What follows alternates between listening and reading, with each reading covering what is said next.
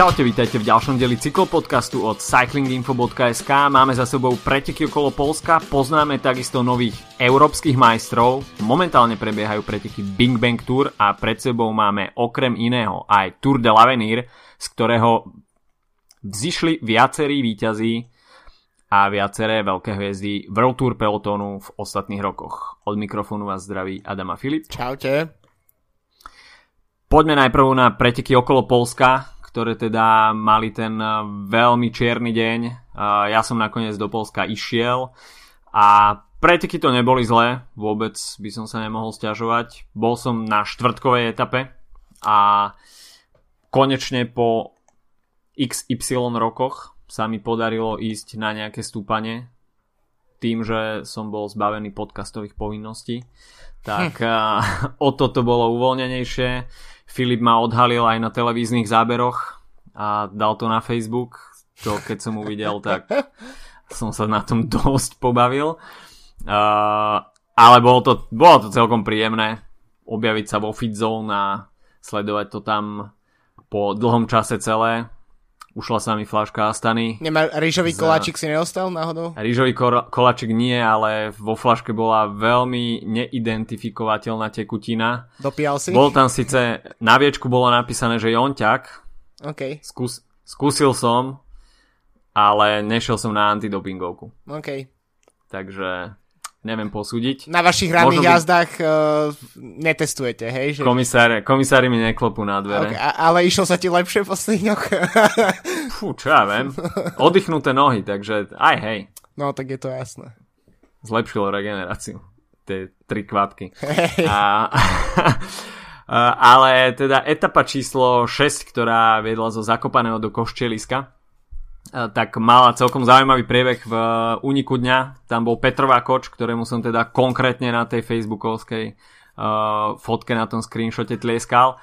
A zdal sa byť celkom uh, ale po pár kolách už bolo, bola situácia úplne iná. V poslednom kole uh, naletel pred stúpanie prvej kategórie ako prvý Ben Swift, ktorý deň predtým sa vyjadril, že uh, poškuluje po tých GC ambíciách tak tá jeho prítomnosť v tom poslednom kole úplne na čele ma vôbec neprekvapila, ale samozrejme za ním sa rutili Sergio Iguita, Rafael Majka, napríklad Pierre Latour, Davide Formolo, Tao Gegenhardt, takže veľmi silná zostava, za nimi takisto aj Pavel Sivakov, no ale keď som sa vrátil teda na izbu a pozrel som si výsledky a uvidel som tam Jonasa Vingegarda, tak uh, v podstate pre mňa viac menej no-name meno do, dovtedy. Viac menej tak, alebo viac? pre mňa, viac, a, viac ako menej. Pre mňa úplne no name. Ja som videl prvýkrát v živote to, to, to Tak to bola pre mňa celkom bomba v tejto konkurencii. No to určite. A, tak a, etapa to bola plán celkom vydarená. Myslím si, že tie preteky po tých smutných udalostiach sa celkom solidne reštartovali, uh, aj keď možno tomu chýbalo ku koncu už tých záver, záverečnej etape nejaké tak ako väčšia zaplietka, zaplietka, mm. zapletka. zaplietka. zaplietka.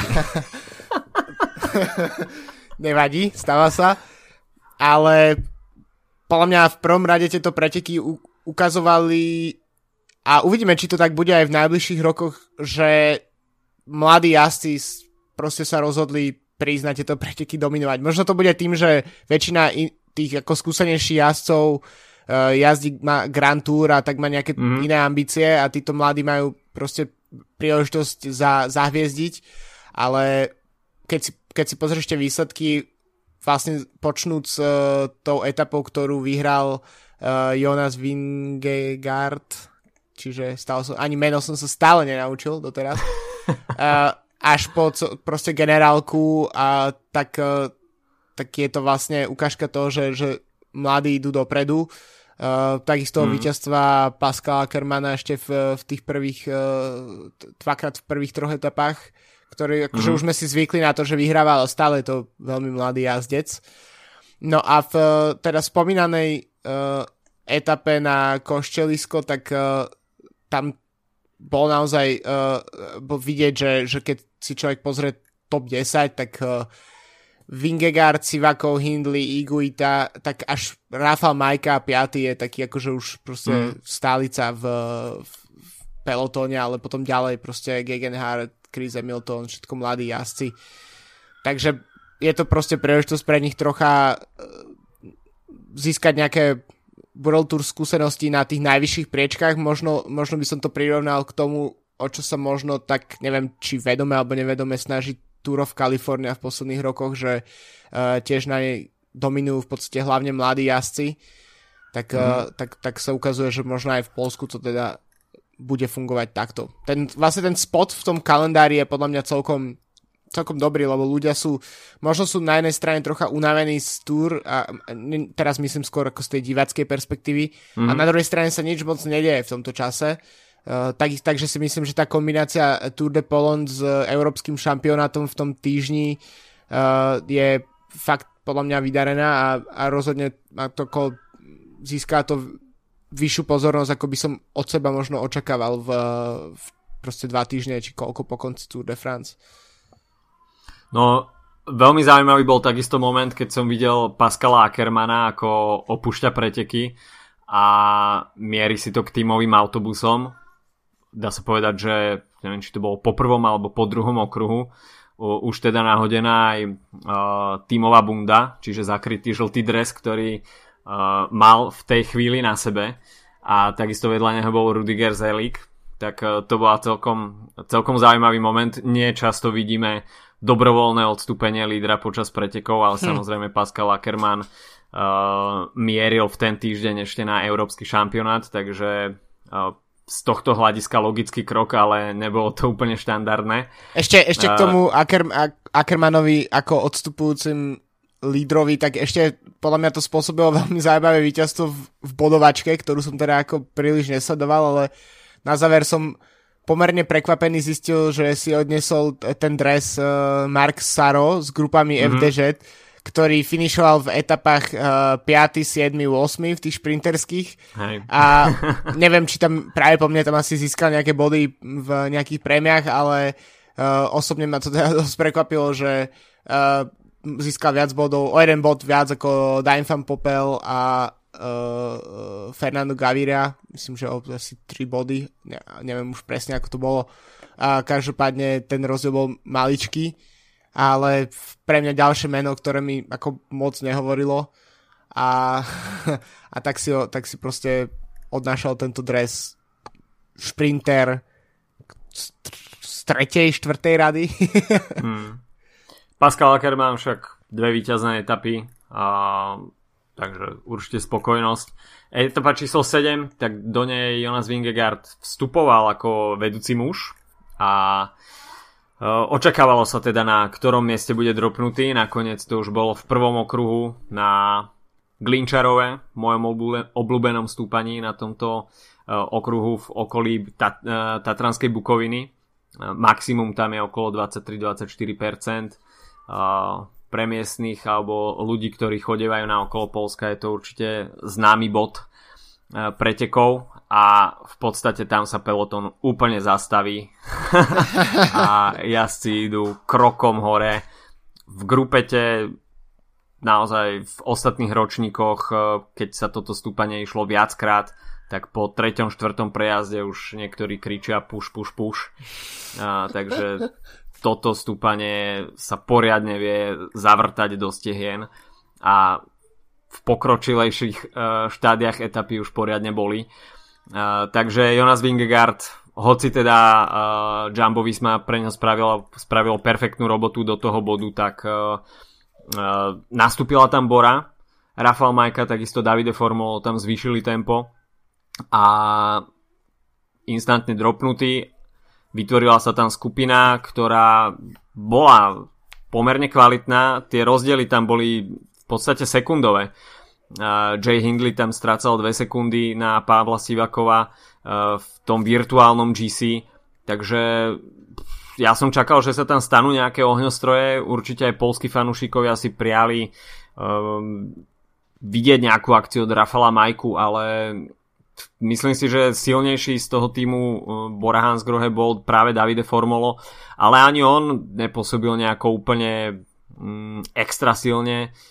V podstate pokusil sa tam o nejaký atak, ale to bolo také vzdialenie sa na 10, 20, 30 metrov, získanie nejakého TV timeu, hmm. ukázanie malia trikolore, ale nič významné z toho nevzýšlo a tak Matej Mohorič to skúsil a nechať si uísť Mateja Mohoriča na takomto profile, kde sú to v podstate uh, žraločie zuby a nie je tam jeden, jeden meter na rovine, stále je to hore dole, hoci tie stúpania nie sú nejako extrémne dlhé, ale stále sa stúpa, klesa, stúpa, klesa a to, čo on možno stratí na tých strmších pasážach stúpania, tak e, potom v tom downhille to si to vynahradí a ešte získa naviac nejaký náskok.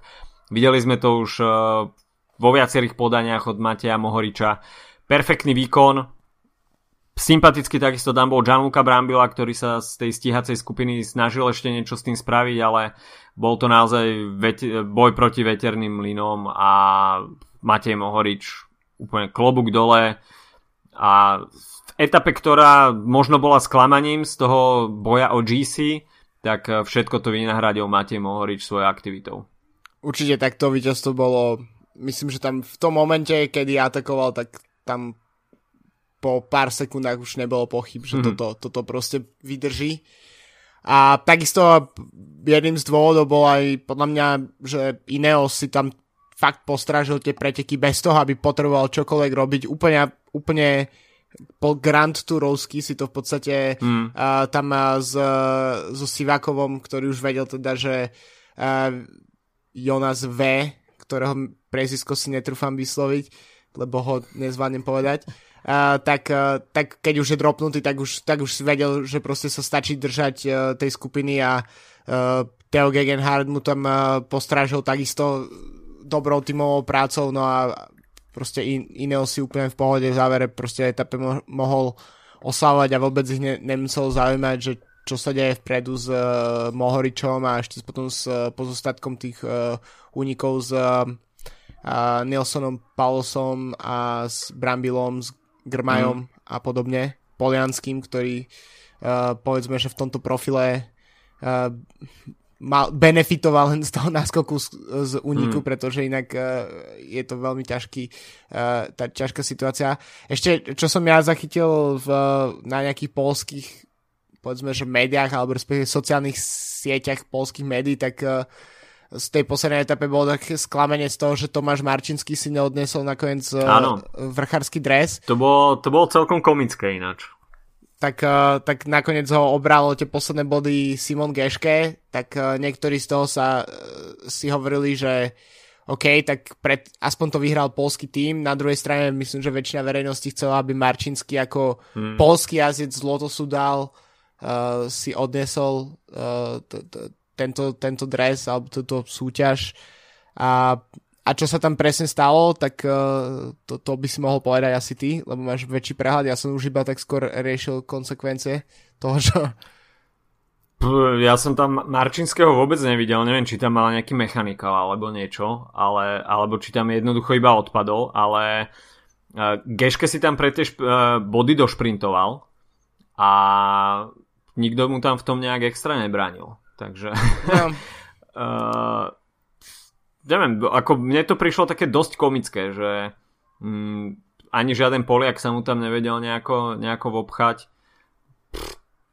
A tak strátené dosť zadarmo mi to prišlo. Mm, tak uh, Geške bol predtým v, v úniku v niektorých etapách, tak tam si pozberal nejaké body, na základe čoho sa potom v nejakej ďalšej prémii uh, mohol dostať na čelo. Uh, myslím, že ako polských niektorých, uh, špeciálne takých tých uh, fanúšikov, ktorí práve po mne sa tomu nevenujú celý rok, ale majú mm. povedzme ako Tour de Polon, mm-hmm. ako svoj vrchol sezóny, možno spolu s Tour de France, tak ich, tako pre nich to bolo dosť bolestivé, teda aspoň to, čo som videl na internetoch. Uh, etapu som pozeral na, na polskej televízii a v podstate po predposlednej horskej prémii už komentátori uh, obliekali Mar- Marčinskému dres aj na pódiu.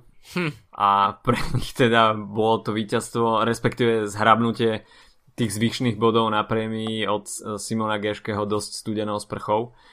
Uh, takže no, smola pre Tomáša Marčinského, ktorému to ušlo o 3 body, ale hold, taká je cyklistika a na Tour de Polon tých stúpaní nie je veľa, tak uh, zrovna taký skúsený jazdec ako Tomáš Marčinský sa toto mohol ustražiť. Ale budíš, no v GC sme nevideli žiadne zemetrasenie, okrem toho teda, že Jonas Vingegaard uh, stratil svoj žltý dres a v GC ta, sa teda nakoniec radoval Pavel Sivakov, ktorý zažíva perfektnú sezónu. A už sme to teda hovorili, že tí mladí asi idú vpred, tak uh, u Pavla Sivakova to takisto platí mal, mal perfektné Giro d'Italia, kde obsadil top 10 v podstate pri improvizácii od týmu Ineos, ktorý mal veľký škrt cez rozpočet tým, že Egan Bernal si tesne pred Girom zlomil kľúčnú kosť, takže Pavel Sivakov tam mal byť ako super domestik alebo uh, nejaká uh, postava číslo 2, tak tej pozície tejto úlohy sa schopil veľmi dobre a takisto víťaz Tour of Alps, ktorá, ktoré tieto preteky boli prípravou na Giro d'Italia, takže pre Pavla Sivakova zatiaľ perfektná sezóna a tým Ineos naozaj válcuje ako perfektne namazaný stroj. Jay Hindley, perfektný výsledok takisto pre tým Sunweb a tohto mladého Austrálčana. Diego Ulisi, môj tajný favorit na víťazstvo nakoniec na pódiu, tak nebol som až tak ďaleko. O 12 sekúnd. Celkom pohode, celkom dobre si dopadol. Ešte k tomu Sivakovi, tak uh, uh, myslím, že tam uh, dosť dobre funguje to spolupráca s uh, Theo Gegenhartom. Už, už to bolo aj na Gire, aj vlastne Tour of Alps, ak si spomínal. Uh, Uh, teraz Sivakov nejde na Vueltu, mm-hmm. takisto nejde Geran Thomas uh, a práve Gegenhard by mal byť uh, lídrom uh, Ineosu na Vuelte, tak som celkom zvedavý, že, to môže byť zaujímavé. že kam, to, kam to potiahnú. Uh, myslím, že je celkom v pohode, že 22-ročného Sivakova neposielajú na druhé Grand Tour v sezóne. To má uh, logiku. Že, mm. myslím, že to je celkom bezpečný, bezpečný ťah z ich strany, ale uh, no, budú, to, budú mať zaujímavé problémy v Ineose budúcu sezónu, lebo s navratom Fruma, s Tomasom, uh, Bernalom, uh, teraz uh, Sivakov a ešte k tomu uh, víťaz Gira, uh, ktorý prichádza z Movistaru. Karapás. Presne, Karapás, takže uh, si, mi, vidie, si ma odhalil, že som si nevedel spomenúť na jeho meno, tak si ma doplnil. tak, uh, tak, tak uh, myslím si, že to je o dosť viac e, potenciálnych favoritov na Grand Tour, ako existuje Grand Tour, takže uh, to budú celkom zaujímavé problémy pre britský tým. Ineos môže iniciovať vznik novej Grand Tour. Hej. Keby si si mal vybrať, keby si si mal vybrať že štvrtú Grand Tour, tak kde by si udal? Štvrtú Grand Tour? Fú, čo ja viem. No, tak Španieli, Francúzi, Italiani majú, hm, neviem, do Kolumbie by som nečakal. No ja som presne myslel na to, že Južná Amerika, že, že to Kolumbia 2 jednotku prerobiť na 3 týždne a kedy to Môže je, vo februári alebo v marci, začiatku no, sezóny tam poslať proste. Tak február. No, tak vo februári, februára. 3 týždne v Kolumbii, v nejakej nadmorskej výške, proste 3000 metrov nad morom, kde už ani dýchať nemôžeš normálne, to proste to by bolo, to by bolo pláne celkom dosť zábavné. Musíš začať s kempom už na začiatku novembra. Jasné. A, a ideš a môžeš si potom dať treble, Columbia, Giro, Tour, nová trojkombinácia. no jasné. Už nebude sa rešiť, že či niekto dá double, ale či dá niekto triple. Vieš. Presne tak. To, to by boli veci. OK, takže toľko preteky okolo Polska a, a prejdime plynule na Bing Bang Tour. A nie, ešte tam máme majstrovstvo Európy. Presne tak. To by, sme, to by sme preskočili, tak to by bolo trestuhodné. Uh, preteky s hromadným štartom mužov, tak uh, to, bola, to bolo najväčšie lákadlo nedelnejšieho programu. A to, že uvidíme šprint, a veľké šprinterské mená v závere, tak to sa čakalo. Ale že by sme uvideli šprint dvojce Ilia Viviany Yves Lampert, tak to snad nepredpokladal ani Niky Terpstra, ktorý bol spoluzostavovateľom tráte. no tak ja som počúval s Terpstrom rozhovor uh, pred eh, štartom uh, majstrovstiev Európy, kde robil také preview a povedal, že to je 100% nebude šprinterská trať. Uh, takže áno, vyhral šprinter, ale v, šp- v šprinte medzi, medzi dvoma. A ale tak uh, v podstate Holandsko sa ukázalo, že mm, v podstate s, tými vetra, s tým vetrom nikdy, nikdy vlastne celkom nevieš, ako tie preteky dopadnú a ako sa to tam potrhá. Uh, v deň ženských pretekov, ktoré boli v sobotu, tak uh, miestnemu klubu AZ Alkmaar strhlo strechu zo štadiona, tak v, v týchto podmienkach sa štartovalo, čo je podľa mňa dosť, dosť brutál. A aj keď v nedelu práve mne teda nefúkalo až tak ako sobotu ženám, tak, uh, tak peloton rozfúkalo dosť a ešte aby som teda asi odskočil na sekundu k ženským pretekom, tak tam tiež mm. finišovala uh, skupina troch jazdcov, takisto ako v uh, mužských pretekoch. A jediná, jediným takým čiernym bodom je, že ženské preteky nevyhrala Elena Čekiny, pretože inak by v domácnosti tak, uh, tak. Vivianiovcov uh, by to boli rádne oslavy v, uh, v tých uh, európskych majstrovských dresoch. Nakoniec uh, Elena Čekiny skončila druhá. To by bolo inak celkom zaujímavé zistiť nejakú takú štatistiku, či takto nejakí partneri, manželia boli niekedy súčasne, dajme tomu, majstrami jednotlivých krajín aspoň, alebo je, kde by som že videl... By mali rovnaký dres. Ani mi nenapadá nič slavy, ale taký ako z prominentných cyklistických párov, tak uh, rodičia Taylora Finneyho uh, Connie Carpenter a, a neviem aký Finney, nepamätám si krstné meno oca, tak, uh, tak oni jazdili približne v rovnakom čase a myslím Connie Carpenter bola prvá uh, olimpijská výťazka vôbec, keď zaviedli ženskú cyklistiku v 80 rokoch do, uh, do olympijského programu. A práve myslím, že uh, Fini tiež zvíťazil na Olympiáde, ak sa nemýlim. Ak sa milím, tak sa ospravedlňujem, ale to by mohol byť taký ako prominentný pár. A celkom sranda je, že vlastne Taylor Finney je v inom prominentnom cyklistickom páre, pretože jeho priateľkou je Katarzyna Neviadoma. Takže tým môžu, môžu sa tak ako inšpirovať, aby, aby skúsili získať nejaké triumfy túto sezónu. Ale iba na Sveťaku, lebo tak Finney je Američan a na, na tak, európskych štartách nemôže. tam, tam má smolu. Uh, každopádne, Elia Viviani myslím si, že to bol perfektný klasikársky výkon a toto sme od Eliu Vivianiho už dávno nevideli, ale OK, zdá sa, že Elia Viviani je naozaj veľký obojživelník, respektíve zvláda multitasking, teda od dráhy až cez uh, pejsovanie Juliana Ala Filipa v alpských kopcoch až po teda určovanie a diktovanie hm. tempa na veterných etapách.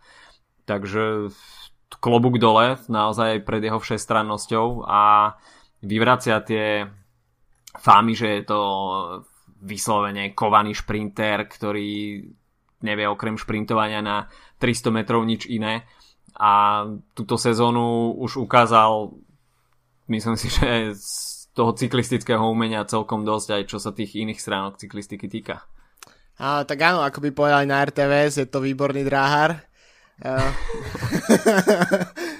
ale je podľa mňa eh, také víťazstvo, aj keď myslím si, že mm, ja som teda osobne nevidel, uh, ako došlo k tomu víťazstvu, ale z uniku napríklad Viviani vyhral minuloročné majstrovstva Talianska mm. a tiež vlastne na trati, ktorú by človek povedal, že mu nebude úplne sedieť. Teraz síce vyhral na trati, kde by, kde by aj, aj Niky Terpstra povedal, že mu sedieť bude, ale uh, v úplne iných podmienkach. Ešte zaujímavá celkom situácia to, že, že vlastne uh, boli nakoniec v tom záverečnom dvojúniku boli uh, tímoví kolegovia z Quickstepu, čiže mm. síce reprezentujúci iné farby, ale v podstate nevyzeralo, že by tam hrala nejaká tímová režia veľmi rolu. Myslím mm, si, že... Tak to vôbec. Že, že, že Lampard tam robil, čo, čo vedel, ale, ale bolo jasné, že keď keď si na svojom kolese potiahneš proste Vivianyho uh, do záverečných metrov, tak, uh, tak jasne, kto z nich dvoch bude dominovať v šprinte. To by sa to by musel proste Viviany úplne umrieť tam uh, v tých posledných metroch, aby, aby Lamparta nedal v tom šprinte. Jasné, tak to aj samotnému Ivovi Lampertovi asi bolo jasné a preto tam inicioval ten atak, ktorým zlikvidovali Pascala Ackermana a Pascal Ackermann tam pre mňa to bolo také trošku školácké. Ťahal tam špicu, potom, uh, potom tam naznačoval, nech mu vystriedajú. A možno keby, že v tej chvíli začne šprintovať rovno za Ivom Lampertom, tak by spravil lepšie ako pozerať sa za Eliom Vivianim, ktorý takisto mu tam nestriedal a potom mu spoza chrbta vybehol. Tak toto si možno Pascal Ackermann mohol trošku viac ustrážiť, ale samozrejme po boji je každý generál. Mm. Nakoniec to bol pre neho myslím si, že celkom sympatické tretie miesto a Yves Lampert, tak ten sa tam na záver snažil niečo vymysleť aj na Ali Vivianiho, ale ako náhle zistil, že ho má stále, stále za svojom zadnom kolese, tak nič inému neostávalo ako skúsiť ho ešte nejako preveriť a začať šprintovať ako prvý, ale v podstate spravil Vivianimu iba solidný lead out a tak ako sa, to vedia v quickstepe, ne? Ten sa, ten sa vzdialil ešte na dobrú vzdialenosť, aby mal lepšiu cieľovú fotku. Uh, tak Elia Viviani v, po vyzlečení z toho uh, trikolore, čiže dresu pre talianského majstra si zabezpečil ďalší cenný dres, špeciálny dres, dres majstra Európy. Uh, veľmi sympatické gesto takisto aj od Matea Trentina, ktorý uh, je v Taliansku veľmi obľúbený a um, zachytenie ho v tímovom autobuse ako pri znení talianskej hymny spieva, drží sa za srdce, tak mm-hmm. je to naozaj skvelý tímový kolega, ktorý považuje víťazstvo svojho spolujazca za víťazstvo celého týmu a takto by mala fungovať národná reprezentácia. Toto funguje skvele, dajme tomu v slovenskej reprezentácii, kde sa všetci vedia obetovať pre, Pet- pre Petra Sagana. Už o niečo horšie to funguje v reprezentačných tímoch, ktoré majú viacerých lídrov a tí majú svoje osobné ambície a tie týmy sú síce napraskané svetovými hviezdami, ale nevedia ťahať za jeden povraz a m, mm, takéto týmy v ostatných rokoch odchádzajú na prázdno. No, keď už sme pri tej téme reprezentácie, tak uh, možno si to trocha načrtol, ale nakoniec uh, slovenským lídrom bol Erik Báška, mm-hmm. ktorý nakoniec finišoval uh, v 21. v tej skupine v podstate ktorej sa podarilo vzdialiť z výšku, ktoré vlastne roztrhali tie preteky. Čiže mm-hmm. palec hore pre Bášku za to, že zachytil v mhm. podstate formovanie tejto skupiny a ocitol sa tam fakt s veľkými menami. Možno škoda, že z toho nebolo niečo viac. Možno keby šlo do toho čistého šprintu, tak by mohol atakovať top 10 v takejto konkurencii. Ale myslím si, že tiež uh, celkom solid jazda od Bašku a Uh, nemusí byť asi úplne sklamaný. Som celkom zvedavý, že, uh, že čo, čo, čo predvedie na napríklad tých pretekoch uh, okolo Česka, ktoré štartujú dnes. Uh, mm-hmm. Som čítal vyjadrenie, že uh, by mal dostať odboriť práve tam príležitosť byť uh, hlavným šprinterom, uh, čo je v podstate trocha Baško taký smutný osud, že teraz momentálne Bora rieši v podstate celú sezónu, že má príliš veľa šprinterov, ktorí sú uh, úrovňou veľmi nadpriemerný. Uh, mm. Tomu ešte ako jazdí Sam Bennett uh, sa dostaneme asi o chvíľočku. Uh, mm-hmm. A Pascal Ackermana sme už spomínali, tak, uh, tak je jasné, že, že Báška proste nemá na to, aby, aby sa s nimi bil o, o miesto na, na tie najvážnejšie preteky, ale je veľmi príjemné, že sa mu podarilo zachytiť ten, ten unik aj s, možno s ohľadom na Eh, ďalšie preteky, kde napríklad bude pracovať pre, pre Petra Sagana napríklad v slovenskom reprezentačnom drese. Určite je skvelá správa, že Erik Baška tam dokázal byť v tej skupine uh, prenasledovateľov, nazvime to tak. A tie preteky absolútne ušli Holandianom, ktorí sa tam snažili naháňať ten únik, ale vôbec sa im to nedarilo uh, nejakým spôsobom zalepiť, čiže pre domácu repre určite veľké sklamanie. Uh, najvyššie Dylan Hrunewegen 12. tak to si Holandiania asi predstavovali trošku inač. Uh, pri tom pohľade ešte na tú prvú peťku, tak traje asi Quickstepu. piatý to tam uzavrel Michal Morkov. Takže skvelý výsledok aj pre Michala Morkova, ktorý robí v Quickstepe perfektného lead-outmana. Keď sa vrátime ešte k individuálnej časovke, tak... No, to uh, treba spomenúť. Remko Evenpool, čo k tomu dodať? Natrel to takým jazdcom ako Kasper Asgren, Stefan Kung, Alex Dowsett, Filipo Gana. Naozaj... Ja by som sa... si len trocha prihral po levočku a to, že som ti napísal na obed ano, pred ano. štartom tých pretekov, že eh, Remko dnes vyhrá časovku, lebo som tak nejak dostal túto vniknutie. Samozrejme som si nepodal, ani neviem, či by sa niekde dalo. Uh, spravil som chybu. Už teraz som mohol ležať niekde na pláži uh, v dôchod, na dôchodku po, po, po tom onom jackpote, ktorý som trafil.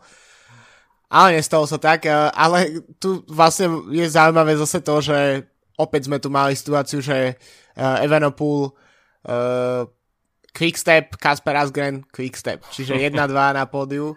Uh, trocha ma prekvapil výkon Eduarda Affiniho, ktorom, ktorý skončil tretí, o ktorom som nikdy veľmi predtým nepočul, uh, ale ja, je to jazdec Micheltonu Scott, tiež uh, veľmi mladý, uh, 23 ročný. Skôr som očakával teda viac od, uh, od tých jazdcov, ktorí boli od uh, 4. miesta nižšie, taký typický proste časovkári, Kung, Doset, a Josfa Remden, ale Remko naozaj šiel, že úplne bomby. Bolo vidieť, že bol že sa v ňom spojilo ako keby to ešte ten adrenalín práve po mne z toho víťazstva v San Sebastiane s tým, mm.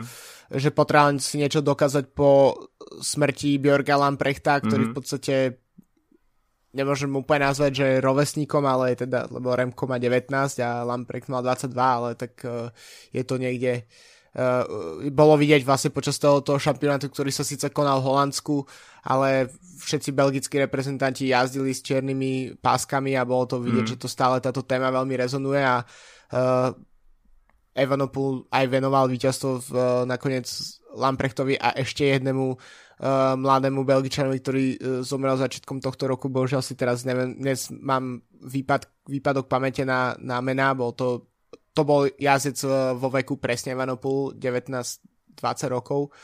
Takže im dvom venoval to, to také smutno veselé víťazstvo, ale myslím si, že Quickstep trafil absolútne bingo s uh, Evanopolom toho, že podpísal už túto sezónu, pretože teraz uh, v podstate si môže budovať veľmi, veľmi zdravé sebavedomé víťazstvami na San Sebastian je výnimka, ale na tých ako menších pretekoch a, a tým budovať to, čo od neho môžeme očakať v priebehu dvoch, troch rokov, kedy začne byť tak silný, že uh, možno to nás mnohých prekvapí.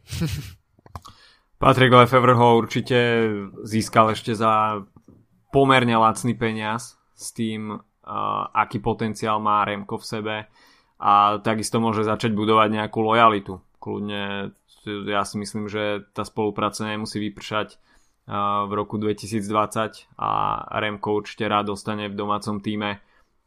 Takže od Patrika Lefevra naozaj lišiacký krok. A hoci teda mnohí mu stále dávajú pred oči to, že kedysi nepodpísal Petra Sagana, nebol pre neho dostatočne dobrý, ale odvtedy ako keby sa Patrick Lefebvre trošku poučil a všetky tie talenty, ktoré priviedol do proficyklistiky, tak uh, prinášajú neuveriteľné výsledky a uh, víťazstvo na európskom šampionáte v takejto konkurencii od 19-ročného chalana, ktorý jazdí prvú sezónu vo World Tour, klobúk dole a to, čo vidíme tento rok od mladých jazdcov, tak uh, máme sa na čo tešiť v ďalších rokoch. Tá nastávajúca generácia, ktorá teraz začína získavať veľké výsledky vo World Tour pelotone, tak e, to si myslím, že bude ešte veľká šupa a teším sa na následujúce ročníky, mm. či, už, či už na klasiky, alebo na týždňové preteky, na Grand Tour. Mm, to, že odchádzajú jazdci a tá výmena generácií tam je, o pár rokov nebudeme vidieť Krisa Fruma, Geranta Tomasa, tak e, tá náhrada je relevantná a ne, nevznikne tam nejaká taká výkonnostná diera. A to je si myslím, že dôležité nie len pre tie jednotlivé týmy, ale pre cyklistiku ako takú, že neuvidíme zrazu nejaký útlm a v telke bude nuda, ale kontinuálne sa tí asi obmieniajú a prichádza veľmi solidná náhrada a títo asi začínajú udivovať už v tak mladom veku. Uh, je to podľa mňa, ja by som to prirovnal k tomu, že momentálne v podstate pelotonu šefovala hlavne že generácia podľa mňa jazdcov, že ročníky 89-90, čiže ak my, mm. uh, tak uh, na čele so Saganom, uh, s Tomom Dumolanom, s uh, Fabio Aru, myslím, z tejto generácie, Nairo Quintana je z tejto generácie, Chávez. Esteban Chávez, mm. no. Čiže to sú, to sú jazdci, ktorí, ktorí boli vý, výrazní. Kviatkovský, myslím, je tiež uh, v to, v te, spada do tohto, do tohto okruhu. Áno. Čiže to sú jazdci, ktorí doteraz sme v posledných, povedzme, 6, 7, 8 rokoch uh, si zvykli na to, že, že sú všade. No a, a teraz vyzerá, že, že opäť sme prišli do nejaké ako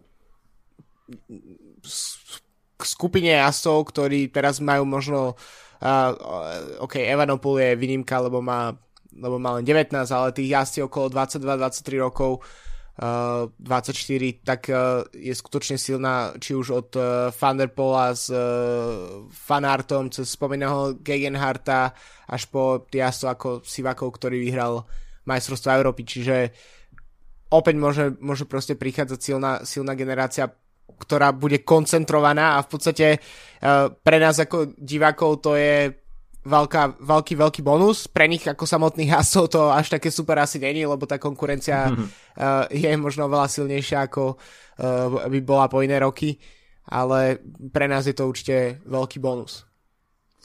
OK, tak toľko je európsky šampionát. Ešte by som Bing, sa možno, ešte by sme, ešte by som možno spomenul Uh, ty si bol vtedy v Polsku, ale ja som pozeral aj uh, iné preteky a to najmä uh, zmiešanú časovku, hmm. uh, ktorá sa okay, vy, vy, výkona, vlastne bola úplne prvý raz.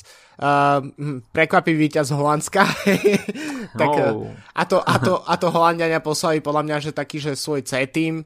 Uh, len tak z, po ženskej stránke, tak, tak Holandiania majú práve po mne tri najlepšie uh, časovkárky sveta a to uh, Ellen Van Dijk, ktorú mimochodom vyhrala um, solo, teda Elite uh, časovku. Uh, Annemiek van Vleuten a Anu van der Bregen. Ani jedna z nich nestála na štarte. Namiesto to tam bola, uh, boli, boli jas, jaskyne z, z, kvázi z World Tour ženského, ale nie až také známe časovkárky. Napriek tomu zvíťazili o 15 sekúnd pred, Nemka, pred Nemcami a Nemkami. Uh, takisto mu, muži, no, nemali sme tam Dumolana a podobne, bol tam uh, uh, Ramon Sinkeldam a Bauke Molema a Ken Bowman, čo tiež mm. nie asi, ktorí by sme ich poznali ako nejakých excelentných časovkárov. Uh, ale toto bolo čisto, že formát, ktorý mega vyhovuje. Slováci podľa očakávania 8. miesto, 6,5 minúty strata, uh, ešte kým muži relatívne držali tú stratu ako v dôstojných rovinách, tak, uh, tak uh, ženská reprezentácia už tam naozaj výrazne, výrazne strácala. Uh, mimochodom, bratia Česi 7. takže uh, myslím sme si, si to podelili.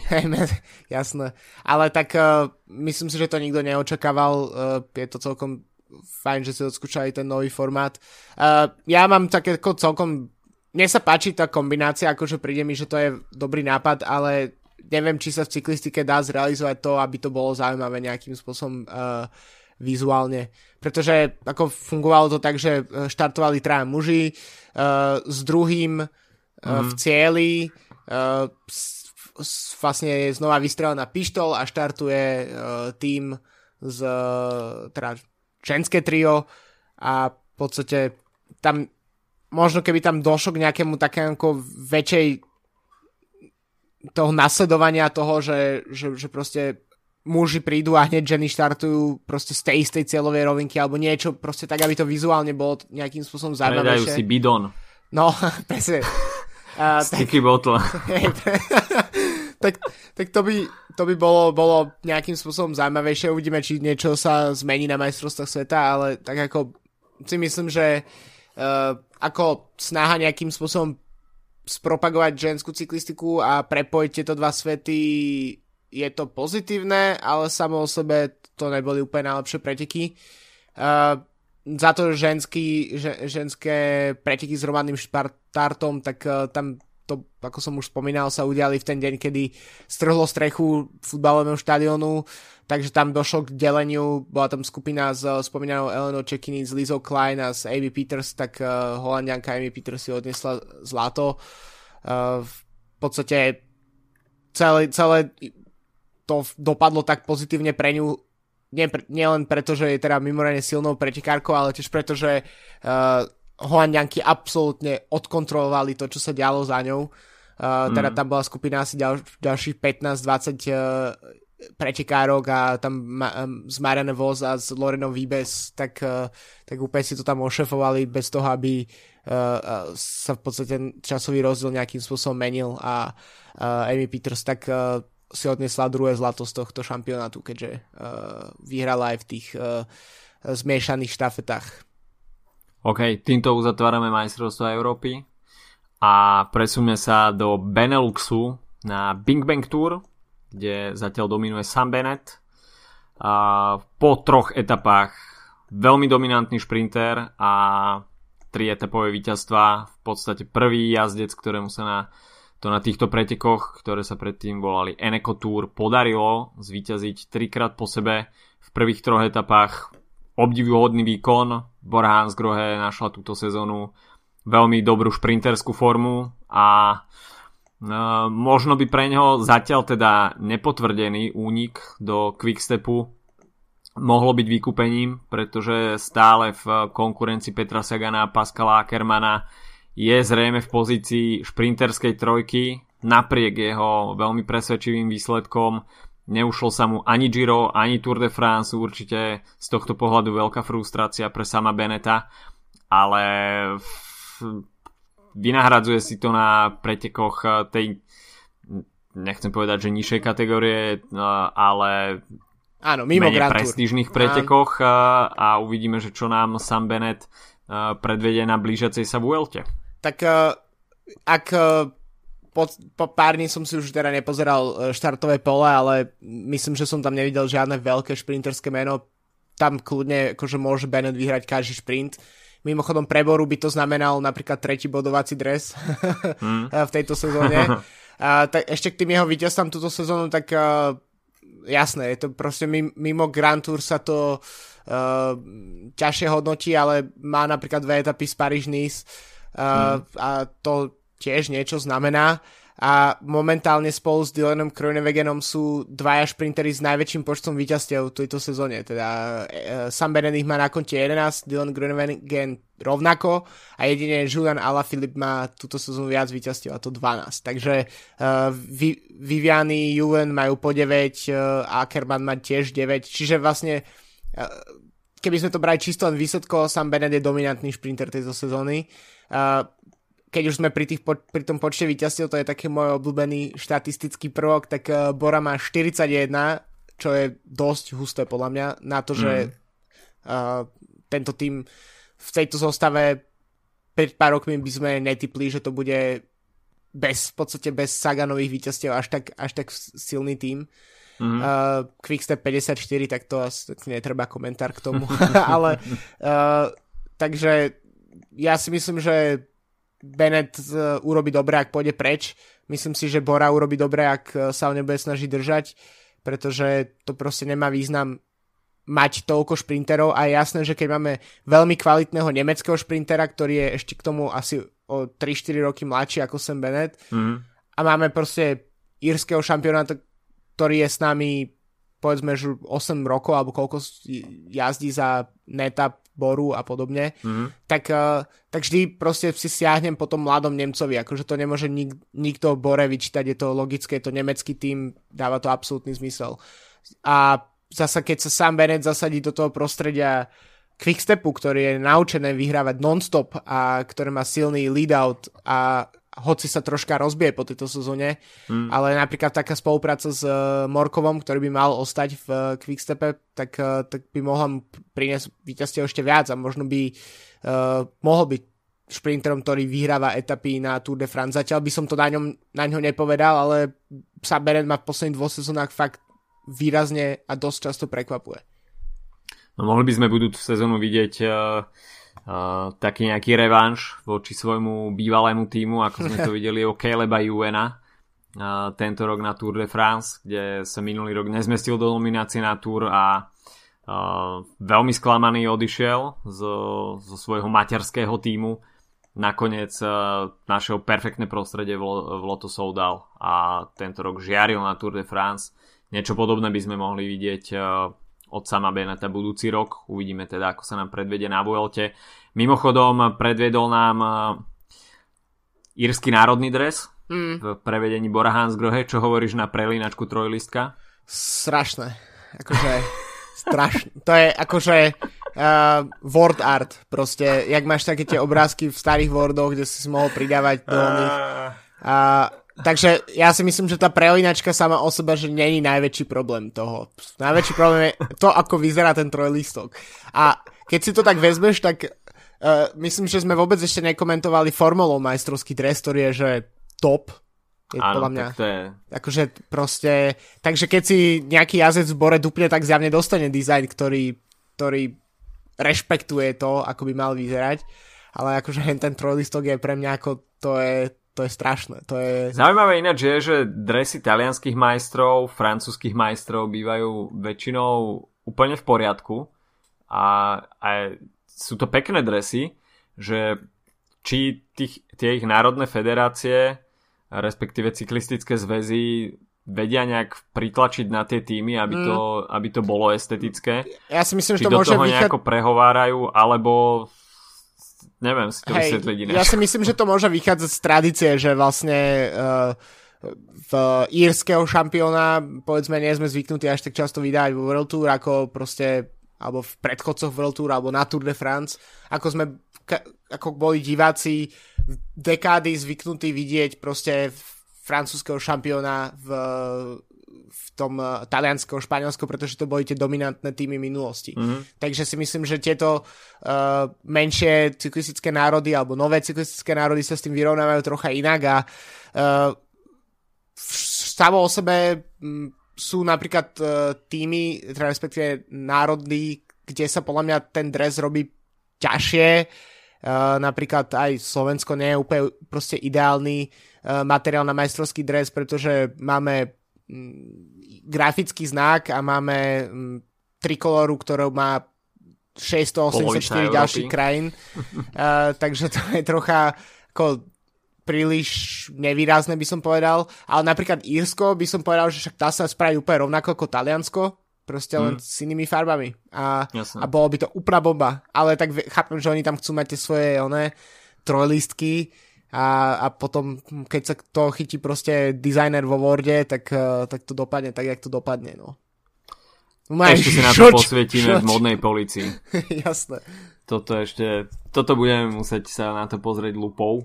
Uh, OK, uh, takisto v, na Bing Bang Tour, teda v Belgicku, nepríliš prívetivé počasie a to využil Jozef Černý v etape číslo 2, keď sa dostal do úniku a vyhral tam dva tie uh, golden kilometre, ktoré sa stávajú takým highlightom týchto pretekov, pretože OK, no na rovine väčšinou nudá kontrolovaná etapa, ale v úniku sa bojuje o tieto uh, víťazstva na zlatých kilometroch a dá sa povedať, že sú to také dva celá dačo kilometre šprintu mm.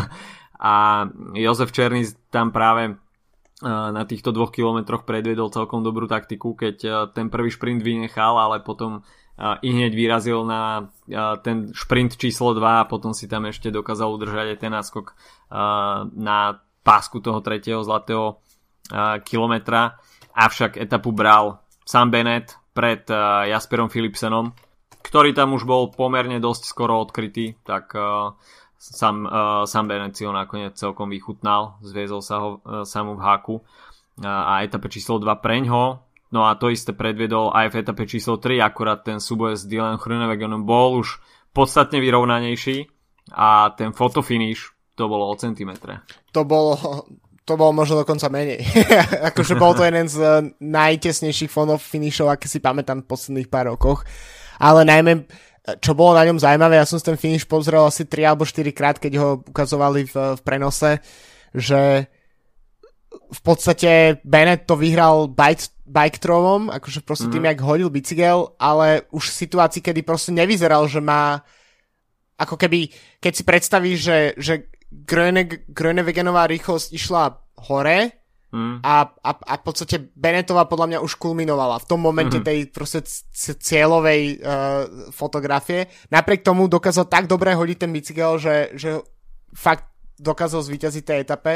A to ešte asi 500 metrov pred, uh, pred cieľom bol uh, vyblokovaný v zákrute a mm-hmm. bo, nastupoval fakt zlej pozícii do toho šprintu. Tak to je len podľa mňa ukážka toho, že keď sa, keď sa Bennett uh, nejak ako psychicky rozbehne, tak, eh, tak to proste funguje z jeho strany. Mm, a pre mňa ten šprint bol, bol fakt zaujímavý, akože OK, mimo tých, tých eh, bonusových sekúnd sa v týchto pretekoch moc nedeje, ale, ale aspoň ten šprint potom stal za to. Uh, no po etape číslo 3 má 20 sekúnd náskok pred Jasperom Philipsenom. Jazdcov čakajú ďalšie etapy a celé nám to vyvrcholí etapou číslo 7 na v Gerard, Gerardsbergene, kde uvidíme v akcii viacero, viacero kopcov známych z jarných klasík, takisto Kapelmúr. Etapa číslo 6 je individuálna časovka, ale je to krátka časovka, iba na 8,4 km, tak tá asi nebude hrať úplne rozhodujúcu rolu.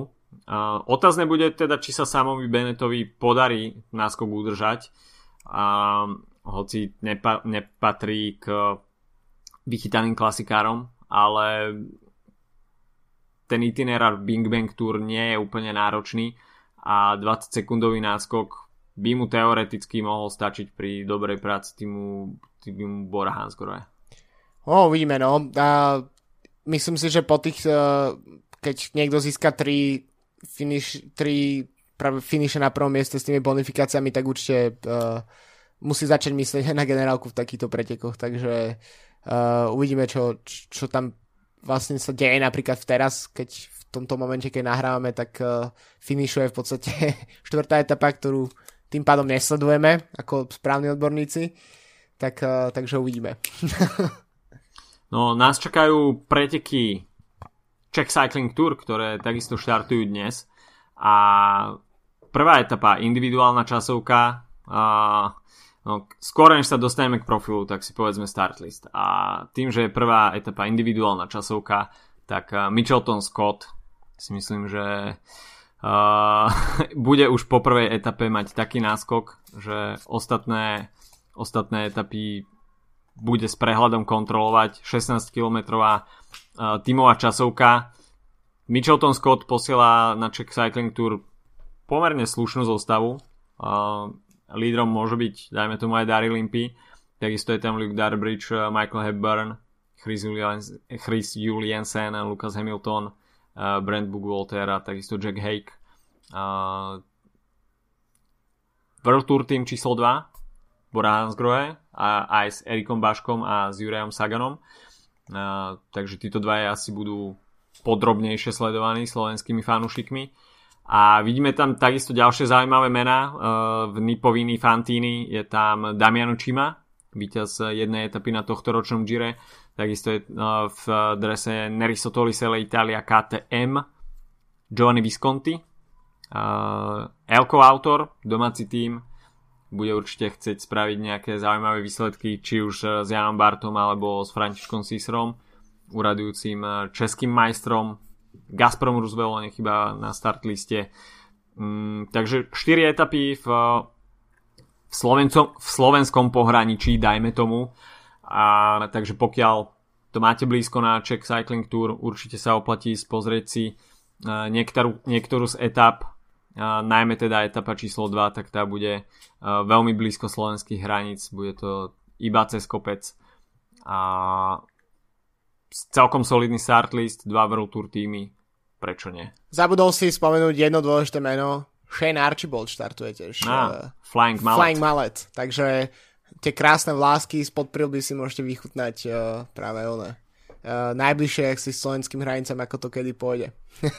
Vlasy Je... budú možno za slovenskou hranicou. Jo. Pokiaľ, Je... bude dobre, pokiaľ bude dobre fúkať. Jo. Jedine ako pošlu ešte na okolo Slovenska. uh, No a takisto nám štartujú preteky Tour de l'Avenir, preteky, ktoré sme už dnes teda spomínali a sú to národné preteky národných tímov do 23 rokov. a keď sa pozrieme na zoznam výťazov z ostatných edícií, tak Tadej Pogačar, Egan Bernal, David Godu, Mark Soler, Superman López a takisto Ruben Fernández, Warren Bargil, Esteban Chavez, Nairo Quintana, Roman Sicard, Jan Bakelans, Bauke Molema. Môžeš ísť ďalej a ďalej a ďalej. Takže sú to, sú to mená, ktoré sú ľuďom, ktorí sledujú cyklistiku veľmi známe. Predošli víťazí Tour de l'Avenir Uh, organizátori pripravili celkom zaujímavý itinerár, uh, 10 etap, uh, sú tam aj šprinterské etapy, tímová časovka, ktorá bude už v druhom dni, ktorá bude viac menej rovinatá, 32 km.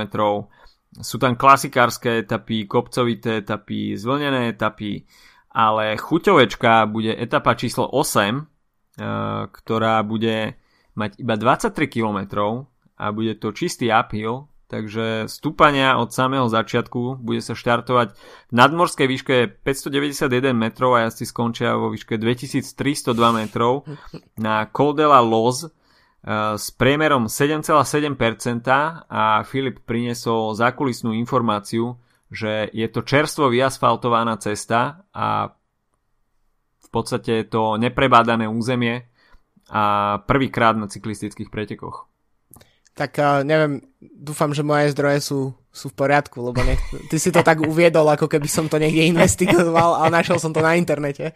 A, ale dúfam, že, dúfam, že to je pravda. Uh, no a Tour de l'Avenir je najmä dôležité, ako si myslím, že je jasné, že keď si uvedol tých výťazov minulých ročníkov, tak sú to proste preteky budúcnosti. Uh, väčšina z jazdcov, väčšina z výťazov sa uchytila v tých najvyšších kruhoch World Tour a tak aj teraz, keď vlastne list je nám z nejakého väčšej časti neznámy, pretože ide o proste mimoriadných le- mladých jazdcov v reprezentačnom drese, tak mnohí z nich už teraz majú nejaké kontrakty s, s World Tour týmami. Ja by som tak uh, sa pozostavil pri týme, ktorý sa určite oplatí sledovať a to bude Kolumbia, uh, kde štartuje Einer Rubio a Juan Diego Alba, to sú muži číslo 2 a 3 z Baby Gira, čiže vlastne takého ekvivalentu uh, Gira d'Italia do 23 rokov. Uh, to budú jazdci, ktorí budú zaujímaví a budú chcieť uh, jazdiť podobne ako Sosa minulý rok a Bernal rok predtým a López a podobne.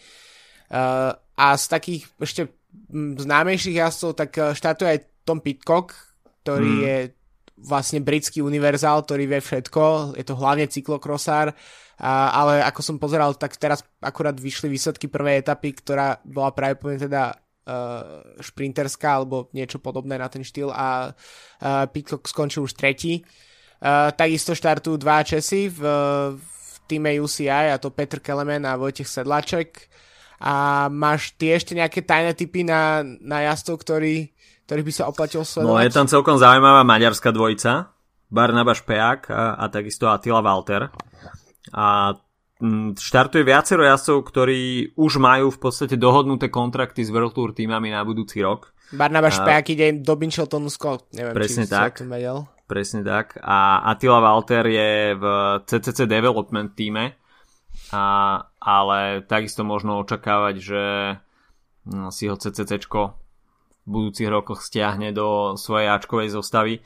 Uh, medzi zaujímavými menami je tam takisto uh, Tobias Foss, ktorý má už dohodnutú zmluvu s Jumbom Visma, norský jazdec, uh, takisto uh, nemecká dvojica, Georg Zimmermann, ktorý momentálne, stážuje v CCCčku, uh, vyhral vrchárskú súťaž na pretekoch okolo Rakúska a takisto už, už má dohodnutú zmluvu na budúci rok v CCCčku. A, a takisto je tam Jonas Ruč, ktorý má dohodnutý kontrakt v Education First. Uh, a tých jasov je viacej. Si je si tam, spravil fakt domácu úlohu. Uh... Fakt som si spravil domácu úlohu. uh, Andrea ba- Bajoli uh, z Talianska má zmluvu v Quickstepe na budúci rok. Uh, je tam takisto Andreas Kron uh, z Rival Cycling. Ten síce nebude vo World Tour budúci rok, ale rival patrí k e, veľmi dobrým prokontinentálnym tímom. Z Holandska je tam e, Timen Arensman, e, ktorý stážuje v Sunwebe a má už zmluvu až do roku 2022. Takže viacero tých jazdcov má zmluvy, Raz, dva, tri, 4, 5, 6, 7, 8, 9, 10, 11, 12, 13. 14 jazdcov je tam. A okay. Až som možno na niektorých zabudol, tak uh, sa ospravedlňujem. Ale tá Kolumbia bude naozaj veľmi silná. Ešte možno k tomu itineráru, tak 9. etapa uh, bude horská, finish bude v Týň, kde sme nevideli finish uh, na Tour de France v 19. etape, ale nepôjde sa tou istou cestou cez Val d'Isère ako mali ísť asi na Tour de France, ale pôjde sa cez tú severnú stranu. Hoci teda to záverečné stúpanie je v podstate rovnaké, ale snad neuvidíme podobný zosúb pôdy, nepôjde sa cez to isté miesto. Hm.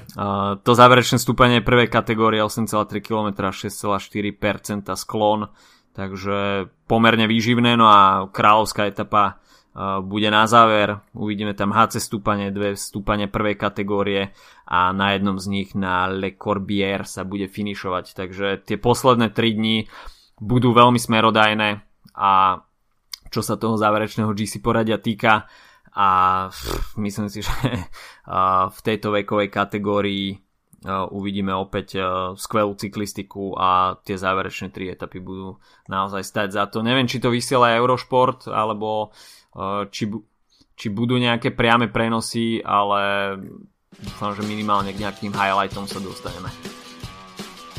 Áno. OK, takže toľko asi od nás všetko na tento týždeň, bolo to celkom obsiahle.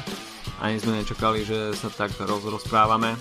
A budúci týždeň preview VLT, posledná Grand Tour sezóny, naozaj klope na dvere, takže budúci týždeň si rozoberieme nasledujúce trojtýžňové zápolenie o červený dres na španielskej Vuelte. Majte sa zatiaľ pekne. Čau, čau. Čaute.